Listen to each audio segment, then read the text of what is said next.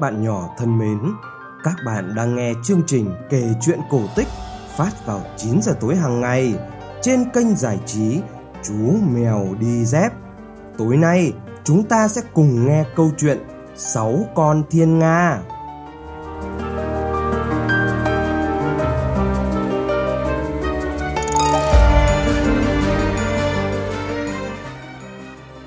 Ngày xưa, ngày xưa, ở một xứ nọ, hoàng hậu mất sớm, để lại cho đức vua bảy người con, sáu trai, một gái.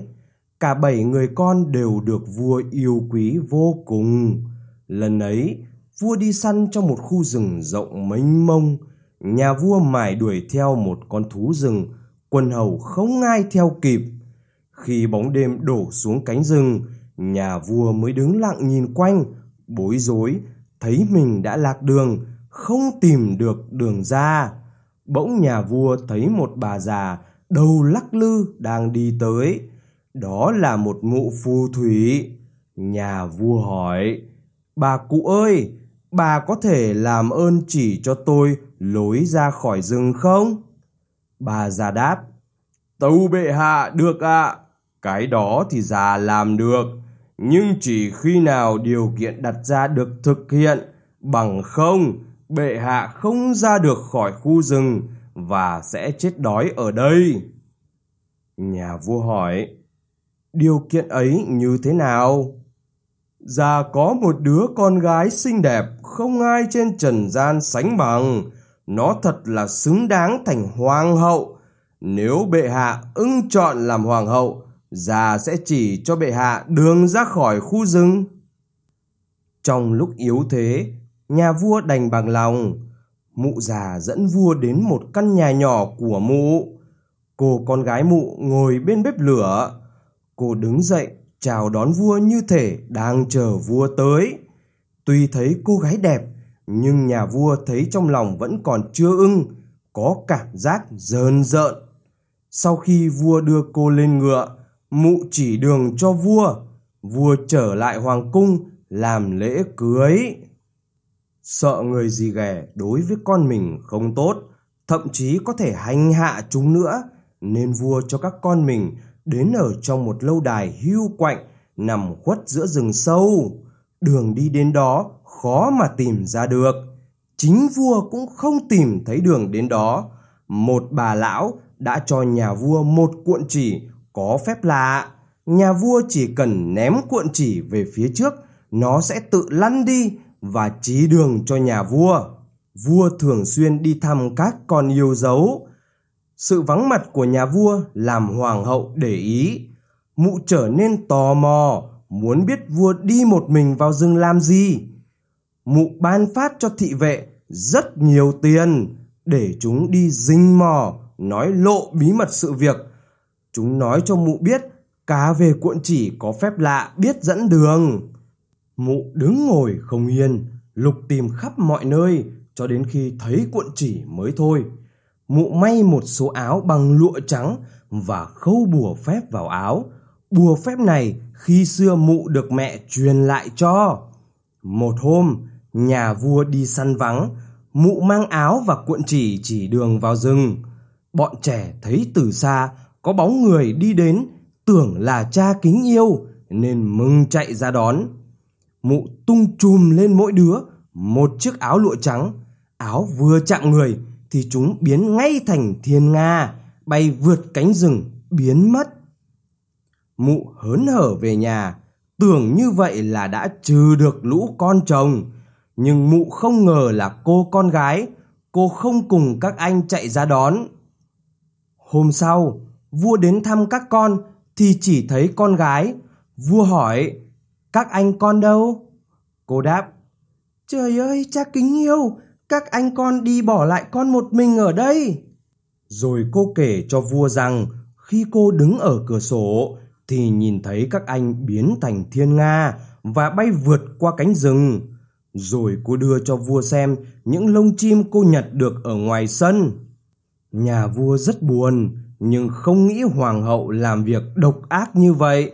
Vua sợ con gái cũng sẽ bị bắt nên có ý định mang cô về hoàng cung.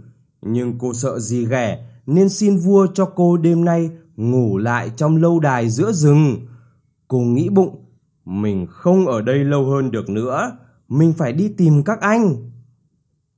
Khi bóng đêm phủ xuống, cô lẻn vào trong rừng. Cô đi mãi, đi hoài, đi thâu đêm và suốt cả ngày hôm sau. Khi chân tay rã rời mỏi mệt, cô dừng chân thì thấy phía trước có một căn lều. Cô đi tới, bước vào nhà thì thấy có sáu chiếc giường nhỏ. Cô không dám ngả lưng trên chiếc giường nào mà chui xuống gầm một chiếc giường, định ngủ qua đêm trên nền nhà đất.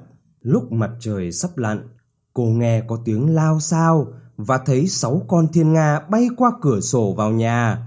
Cả sáu con đứng trên nền nhà và thổi lông cho nhau. Bộ lông thiên nga trút ra như chiếc áo. Cô gái nhận ra các anh mình nên rất mừng, chui từ gầm giường ra. Các anh gặp lại em gái nên hết sức mừng rỡ. Biết vui chẳng được bao lâu, các anh bảo em: em không ở lại đây được, đây là sào huyệt của bọn cướp. Chúng về thấy em sẽ giết em ngay. Em gái hỏi: thế các anh có cách nào che chở em không? Các anh đáp: không có cách nào cả. Tối tối các anh chỉ có thể trút bộ lông thiên nga hiện nguyên hình người trong một khắc đồng hồ, được có mười lăm phút thôi, sau đó lại biến thành thiên nga. Em gái oa khóc và hỏi: thế không có cách nào giải thoát được các anh à? Các anh đáp: trời, không được đâu, điều kiện khó lắm. Em không được nói cười trong sáu năm. Trong thời gian ấy, em phải may cho các anh sáu cái áo bằng hoa thủy cúc. Chỉ cần một lời từ miệng em là mọi việc đều hỏng cả. Người anh vừa nói xong thì khắc đồng hồ đã điểm. Sáu người anh lại biến thành thiên nga, bay vút qua cửa sổ. Cô quyết định giải thoát cho các anh bằng mọi cách, dù cho có nguy hiểm tới tính mạng đi chăng nữa. Cô rời chiếc lều hoang vắng, đi mãi vào trong rừng sâu, leo lên cây ngủ đêm. Sáng hôm sau, cô đi hái hoa thủy cúc và bắt đầu khâu áo. Rừng vắng lặng, chẳng nói được với ai, và cô cũng chẳng buồn hé miệng cười. Cô ngồi chăm chú khâu áo. Ngày tháng cứ thế trôi qua. Một ngày kia, có một ông vua cùng tùy tùng đi săn. Họ vào trong rừng sâu và thấy có cô gái đang ngồi trên cây. Họ gọi hỏi cô: cô là ai mà ở đây đây? Không có tiếng đáp. Họ lại nói: cứ xuống đây với chúng tôi, chúng tôi không làm gì cô đâu. Nhưng cô chỉ lắc đầu. Họ cứ hỏi mãi, hỏi hoài.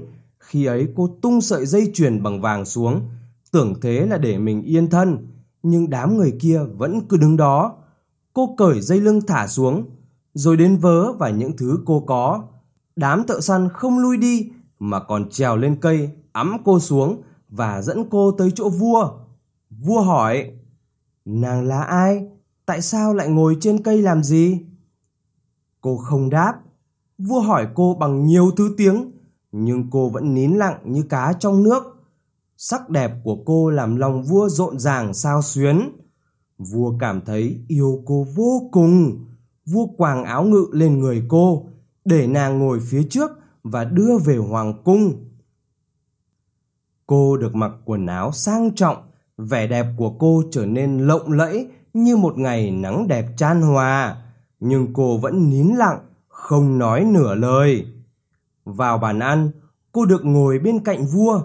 Dáng điệu khiêm nhường và thùy mị của cô làm vua rất hài lòng. Vua nói: ta thiết tha được chung sống với nàng, chứ không phải với ai khác trên đời này. Mấy ngày sau, hôn lễ được cử hành. Vua có một bà mẹ ghẻ độc ác. Bà không ưng thuận việc cưới xin này, nên bà nói xấu hoàng hậu trẻ tuổi không ra gì. Bà bảo: không biết cái con này ở đâu ra mà nó lại còn câm, không nói được nửa lời. Nó chẳng xứng đáng làm hoàng hậu. Hơn một năm sau, khi hoàng hậu sinh con đầu lòng, mụ bắt trộm đi và lừa khi nàng ngủ, bồi máu vào mồm nàng. Rồi mụ đi tâu vua, nói rằng nàng là loài ăn thịt người. Vua không tin và không để ai hại nàng. Lúc nào nàng cũng chăm chú ngồi khâu áo. Năm sau, nàng lại sinh một đứa con trai kháu khỉnh. Mụ ghẻ chồng độc ác lại quỷ quyệt lừa vua như lần trước, nhưng vua nhất định không tin lời mụ. Vua bảo nàng là người tốt bụng nên không thể làm được việc ấy. Nếu nàng không bị câm thì nàng có thể tự minh ngoan để cho mọi việc sáng tỏ. Nhưng đến lần thứ ba, dì ghẻ lại ăn trộm đứa bé mới sinh và lại tố cáo với nhà vua. Vua không biết làm cách nào khác, đành đưa ra quan tòa xét xử. Nàng bị tội chết thiêu. Ngày hành hình cũng là ngày cuối cùng của hạn sáu năm nàng không được nói, không được cười. Đó là ngày nàng sẽ giải thoát được các anh khỏi yêu thuật. Sáu chiếc áo đã khâu xong, cái cuối cùng còn thiếu cánh tay trái. Khi nàng bị dẫn tới giàn hỏa thiêu, nàng vắt mấy chiếc áo lên cánh tay. Khi nàng đứng trên giàn hỏa thiêu, ở dưới, đao phủ sắp châm lửa, nàng nhìn quanh thì thấy sáu con thiên nga từ xa bay tới. Nàng biết mình sắp được cứu thoát, lòng mừng khôn xiết. Thiên nga vỗ cánh lượn xà xuống chỗ nàng để nàng quàng áo lên. Áo vừa đụng vào thì bộ lông thiên nga rơi xuống liền. Các anh nàng hiện nguyên hình là những chàng trai khôi ngô, tươi cười đứng trước nàng. Chỉ có người anh út nhận chiếc áo thiếu cánh tay trái nên còn một cánh thiên nga ở lưng. Anh em vui mừng ôm hôn nhau thắm thiết. Hoàng hậu bước lại phía nhà vua. Khi vua còn rất đỗi ngạc nhiên, hoàng hậu nói: "Hoàng thượng kính mến, giờ tiếp mới được phép nói và thổ lộ hết nỗi oan của mình." Rồi nàng kể cho vua việc mụ già đã lấy ba đứa con giấu đi. Được gặp lại các con, vua rất mừng. Mụ dì ghẻ độc ác phải đền tội, bị trói, đưa lên giàn hỏa thiêu, thiêu ra cho. Vua và hoàng hậu cùng sáu người anh hưởng hạnh phúc thái bình suốt đời.